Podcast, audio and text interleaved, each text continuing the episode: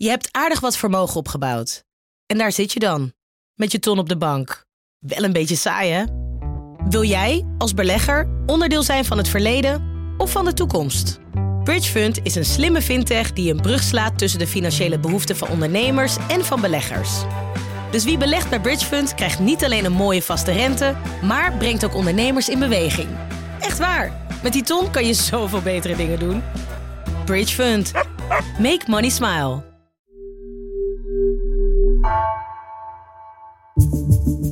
Vanaf de redactie van NRC het verhaal van vandaag.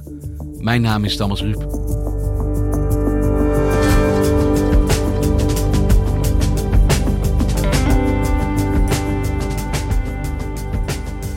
Afgelopen maand werd de Nederlandse IS-vrouw Ilham B. samen met haar kinderen teruggehaald uit Syrië. Ze is de eerste en volgens de regering blijft het daarbij. Maar Midden-Oosten-correspondent Melvin Ingleby betwijfelt dat. Wat betekent de terugkomst van Ilham B. voor de andere IS-vrouwen?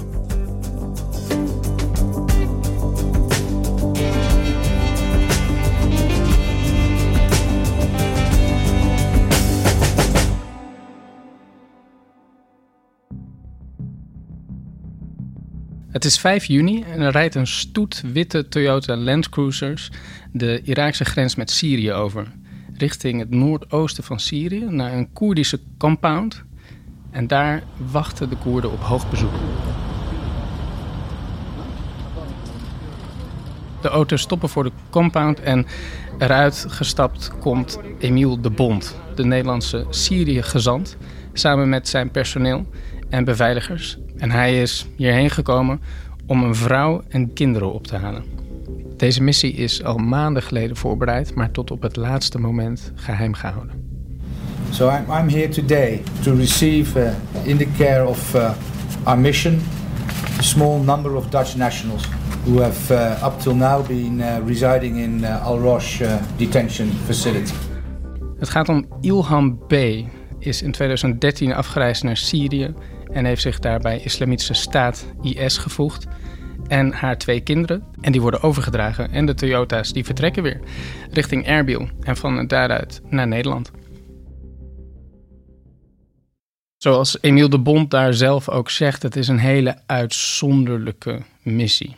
Dat is het beeld dat hij wil overdragen. Want het is voor het eerst dat Nederland op eigen houtje, met een eigen missie, Syrië ingaat om deze IS-vrouwen en kinderen op te halen. Maar het is niet voor het eerst dat er mensen terugkeren uit het strijdgebied naar Nederland. Nee, in de andere gevallen uh, zijn de zogeheten IS-vrouwen er vooral in geslaagd om op eigen houtje terug te keren. Dus die bereiken zelf een Nederlands consulaat of ambassade in Irak of in Turkije. En vervolgens uh, worden ze uh, teruggehaald. En dit is de eerste keer dat Nederland er zelf in gaat. En wat weten we over deze Ilham B, die dus de eerste vrouw is, die is opgehaald uit de kampen in Syrië? Uh, Ilham B die werd geboren in Gouda, um, in een Marokkaans gezin. Ze werd niet heel streng opgevoed daar. Ging naar een, ook een gewone moskee, was niet heel gelovig. Maar ze raakte in conflict met haar ouders, werd het huis uitgezet. Ze werd depressief. Uh, ze begon destijds uh, meer de Koran te lezen en kwam al snel in aanraking met uh, jongeren uit de omgeving Zuid-Holland en ook uit België, die een heel andere opvatting hadden van de islam. Wat was dat voor een groep? Het was een groep met grotendeels Marokkaans-Nederlandse jongeren in de omgeving Den Haag, Zoetermeer, Gouda, die veel in contact stonden ook met jongeren in België, bijvoorbeeld de club Sharia voor Belgium. Um, en dat was een groep die begon op te roepen aan andere jongeren om naar Syrië af te reizen. Ilham B. die ontmoette een uh, jongen uit Antwerpen, Bilal Al-M, die uh, deels actief is binnen Sharia voor Belgium en die op zijn eigen sociale media België en Nederland uh, bedreigde met aanslagen, die voorspelde dat halzen zullen worden doorgesneden. Een vrij radicaal type. En zij vertrekken in de herfst van 2013 via Duitsland en Turkije naar Aleppo. En wat weten we van hun leven daar in Syrië? Ze trouwen, ze hebben een islamitisch huwelijk. Vervolgens gaat hij aan de slag voor de islamitische staat. En daar wordt hij lid van uh, de Hezbollah. En dat is de islamitische zedenpolitie. Dus het orgaan uh, binnen IS wat ervoor moet zorgen dat mensen hun interpretatie van de islam uh, navolgen. En dat is ook het orgaan wat mensen straft als ze dat niet doen. Dus hè, dat je iemand zweepslagen geeft als er, als er een sigaretje wordt gerookt. Dat soort uh, praktijken. En wat weten we van wat zij deed daar in het kalifaat? Nou, dat is heel moeilijk met zekerheid te stellen. Ze is in ieder geval vier jaar lang bij haar uh, man gebleven. En uit haar posts blijkt ook dat ze hè, zeer op hem gesteld was en ook geloofde in de zaak. Ze heeft uh, meerdere malen aan vriendinnen geschreven hoe fantastisch het er was en dat iedereen vooral moest komen. Dus uh, binnen no time zit er een goudse reunie in Aleppo. Eén daarvan is Kautar, haar nichtje aan wie Ilham B. schreef hoe geweldig ze het had. En dat er allemaal mannen met wapens rondliepen. En dat het hartstikke spannend was daar in Syrië. In het najaar van 2017 gaf ze ook een interview met de Vlaamse journalist Rudy Franks. Het was heel goed. Zoals ik, ik maak de keuze om een niqab te dragen. En ik daar vrij in ben. In een land waar het wel mag. Bijvoorbeeld, ik weet als ik nu terug naar Nederland ga... dat ik raar word aangezet naar mij om mijn niqab. Dat is al iets. Ten tweede, in Nederland heb je het leven van een robot vroeg opstaan, naar school gaan, werken, thuiskomen en dan weer slapen. En dan dat leventje, ik hou daar niet zoveel van. Hey Melvin, hoe heb jij de details van hun leven daar weten te reconstrueren? Hoe weet jij dit? Mijn collega Andreas Kouwenhoven en ik, wij hebben ons verdiept in de geschiedenis van Ilhan B. Nou, dat is in de eerste plaats natuurlijk um, haar uh, uitlatingen op sociale media, die deels zijn verwijderd, maar die andere mensen uh, hebben bewaard. En um, daarnaast heb ik twee toch wel goede bronnen in handen gekregen. Eén, dat zijn um, rapporten van de Amerikaanse verhoren. Want zowel Ilhan B. als haar man Bilal, die zijn allebei verhoord door de Amerikanen. Die hebben wij via via in handen gekregen. En twee is dat we een zoekgeschiedenis in handen hebben van een telefoon die gebruikt werd door één of meerdere Syriëgangers. En het lijkt er heel erg op dat de zoekgeschiedenis van die telefoon dezelfde is als de telefoon die Ilham B. en haar man Bilal gebruikten. Waarom? Het modelnummer ervan komt geheel overheen. En omdat uh, de zoekgeschiedenis ophoudt op het moment van hun arrestatie. En wat blijkt er dan uit die zoekgeschiedenis, die dus ja, zeer waarschijnlijk van hen was? Ja, dat geeft een fascinerend inkijkje eigenlijk in het, in het leven van, uh, van zo'n uh, IS-ganger. Um, je ziet aan de ene kant dat ook zij twijfelen tot diep in de nacht tussen Pirates of the Caribbean en een comedy die door IMDb wordt aangeraden. Ook zij zoeken bakrecepten op AH allerhande op. En, en ze googlen ook naar heel praktische dingen. Hè? Zo van uh, how to keep your beers cold in the sun. Um, bier in het kalifaat. Bier in het kalifaat, kennelijk. Maar andere zoekopdrachten die zijn veel minder onschuldig. Hè? Dus daar blijkt ook wel het een en ander uit. Ze zoeken naar IS-propaganda, ze zoeken naar filmpjes over hoe je wapens gebruikt. Ze zoeken naar manieren om je stem te vervormen. Dus het is een soort van combinatie van het totaal alledaagse en het bijna banale. En aan de andere kant van die hele uh, zorgwekkende dingen. En wat je op een gegeven moment ook ziet, is dat de paniek toeslaat. Want ze lijken te weten dat hun arrestatie nadert. Uh, je ziet dat er veel meer gezocht wordt naar andere IS-gangers die gearresteerd zijn. Vervolgens zoeken ze op wat de Koerdische strijdgroep IPG met gevangen genomen IS-strijders doet. En eigenlijk de laatste zoekterm is de hele tijd hetzelfde.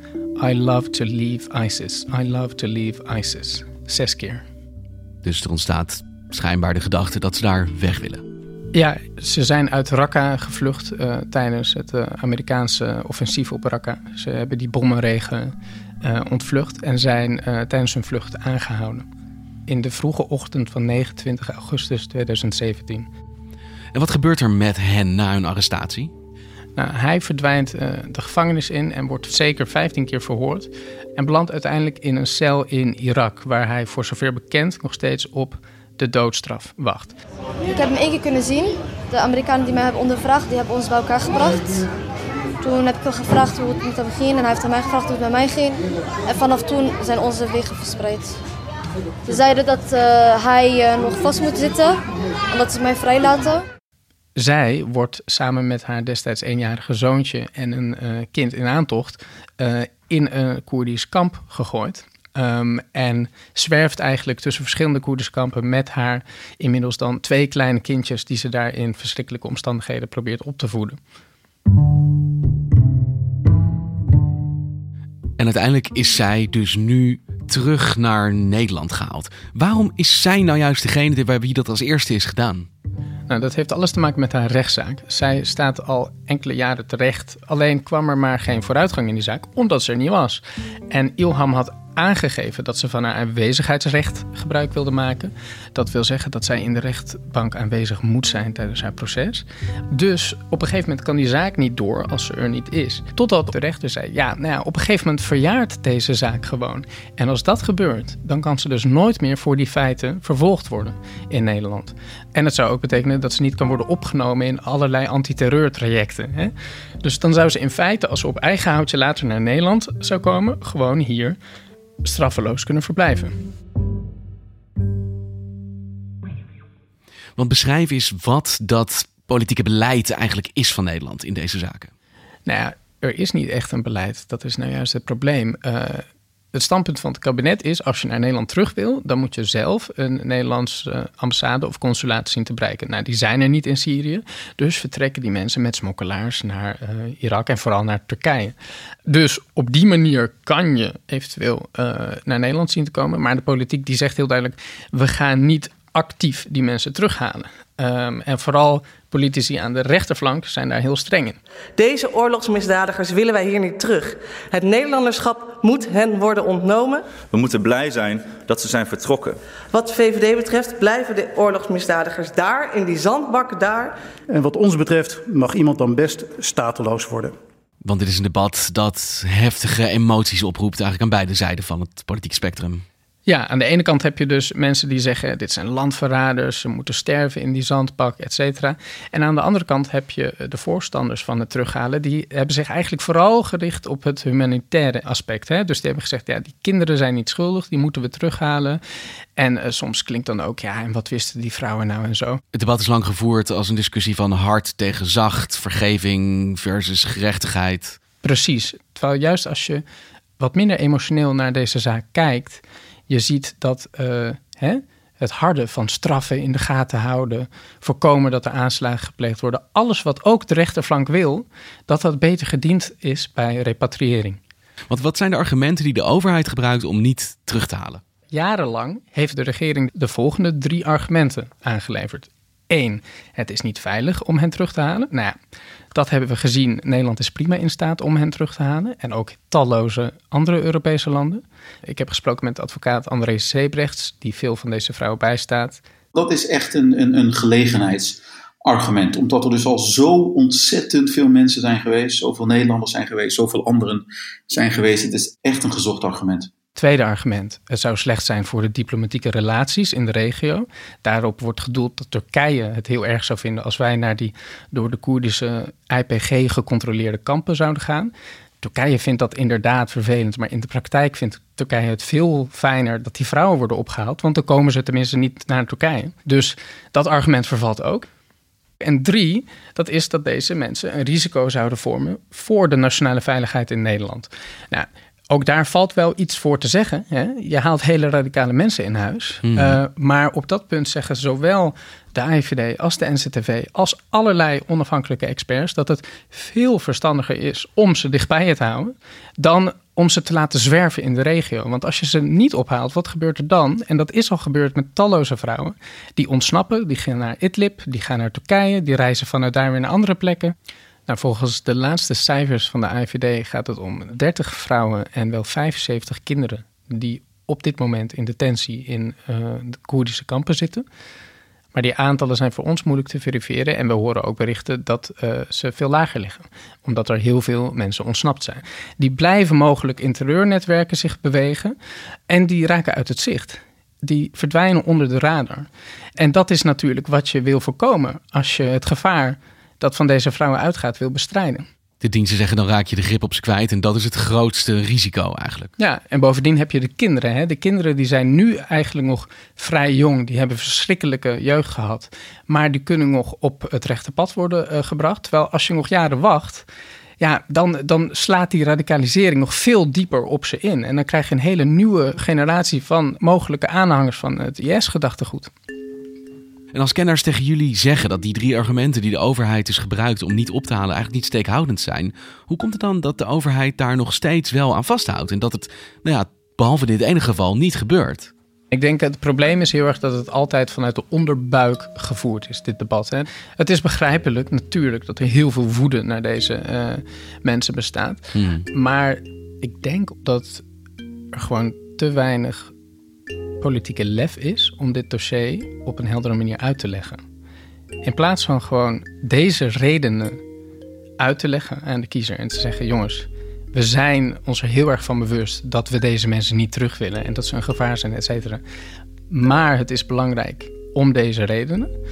Uh, dan was dat misschien ook aanvaardbaarder geweest. Maar jarenlang heeft Rutte dat niet gedaan. Mhm. Jarenlang hebben allerlei politieke partijen punten proberen te scoren op dit dossier. Terwijl ze wisten dat er op de termijn iets gedaan zou moeten worden. Dus het is een heel erg korte termijnsdenken van het alsmaar uitstellen. En nu probeert het kabinet eigenlijk, dat gevoel heb ik een beetje, met de repatriëring van Iwan B. te kijken wat de reactie is. Om vervolgens ook meer vrouwen op te gaan halen. Want het zal onvermijdelijk zijn.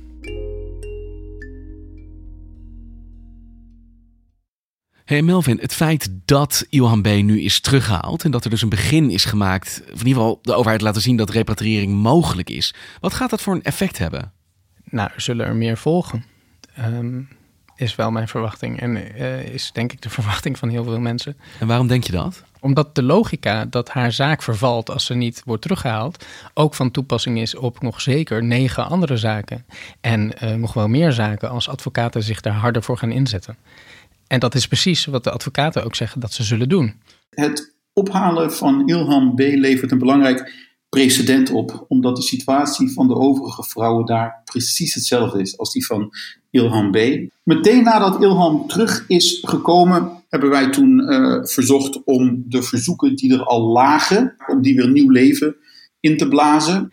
De vraag is alleen, gaan ze het gevalletje per gevalletje doen? Of gaan ze gewoon een keer een helder beleid formuleren en zeggen: oké, we halen er een heleboel op? Want dat is nou eenmaal wat onvermijdelijk is. Maar durven ze dat aan de kiezer uit te leggen? Dat is de vraag. Dus de grote politieke gevolgen moeten we natuurlijk nog afwachten wat er gaat gebeuren. Maar Ilhan B. is hier nu, op dit moment, in Nederland, met haar kinderen. Wat gaat er met hen gebeuren nu? Nou, voor de kinderen wordt gezorgd. Zij zelf zit vast natuurlijk en wacht op haar proces. Um, dat zal denk ik pas over enkele maanden beginnen. En uh, het valt te verwachten dat ze nu uitgebreid uh, hè, gehoord wordt. Uh, en dat er onderzoek wordt gedaan naar haar verleden. Want het OM heeft natuurlijk echt bewijzen nodig om haar op een geslaagde manier te kunnen vervolgen. En waar wordt ze nou precies voor vervolgd? Dat hangt haar boven het hoofd.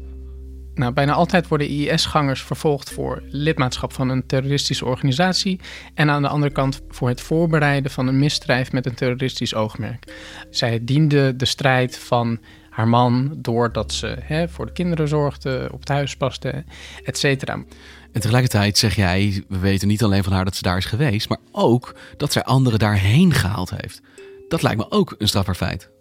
Ja, nou, ik denk dat dat soort feiten ook zeker zullen meespelen in haar zaak. Dat er aanwijzingen zijn dat ze heeft lopen ronselen, um, dat ze zich zeker enthousiast uitliet over de zaak, dat ze radicale uh, leuzen op sociale media zette. Als er genoeg bewijs is om een zaak te beginnen voor oorlogsmisdaden, dan kunnen er veel hogere straffen worden geëist. Maar uh, in maar heel weinig gevallen blijkt dat mogelijk. En dus kregen eerdere IS-vrouwen die veroordeeld zijn vaak maar straffen van tussen de twee en vier jaar cel. Want het zijn waarschijnlijk in ieder geval lage straffen als je het in verhouding stelt tot ja, de waanzinnige misdaden die daar begaan werden in dat kalifaat. Ja, en ik denk dat is ook het pijnpunt. Hè? En ook waarom het kabinet moeite heeft om dit te verkopen. Ze zeggen we willen straffeloosheid tegengaan. Maar dat landt niet zo goed, omdat die straffen zo laag zijn. En weten wij hoe Ilhan B. zelf kijkt naar haar vertrek naar het kalifaat, wat IS daar deed? Ja, ze heeft een interview gegeven met uh, de Belgische journalist Rudy Franks. Um, die was daar op bezoek. En Rudy die zei, ja, ik verwachtte eigenlijk dat ze ging zeggen dat ze in de klauwen van een verschrikkelijke bende terecht is gekomen en geen idee, la la la. Uh, maar niets van dat alles. zij zei eigenlijk, ja, nou, tuurlijk heb ik wel van een paar dingen spijt, maar on the whole geen spijt van mijn vertrek naar Syrië. Het was eigenlijk een school voor mij. Ik heb veel geleerd. Bijvoorbeeld dat er een raket op je huis afkomt. Dat is al een heel levenservaring meer dan dat iemand in Nederland heeft. Natuurlijk, ik heb spijt van bepaalde zaken. Maar ergens heb ik geen spijt. Want waarom? Ik ben wijzer geworden van bepaalde zaken. Het heeft mij verder weggebracht.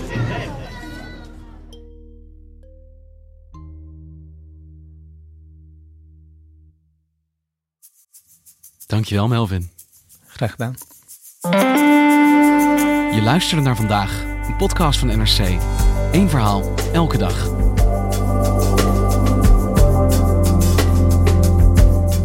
Deze aflevering werd gemaakt door Julia Vier, Allegria Ioannidis, Misha Melita en Jeroen Jaspers. Plaatsvangend chef van de audioredactie is Ido Havinga. Dit was vandaag, maandag weer.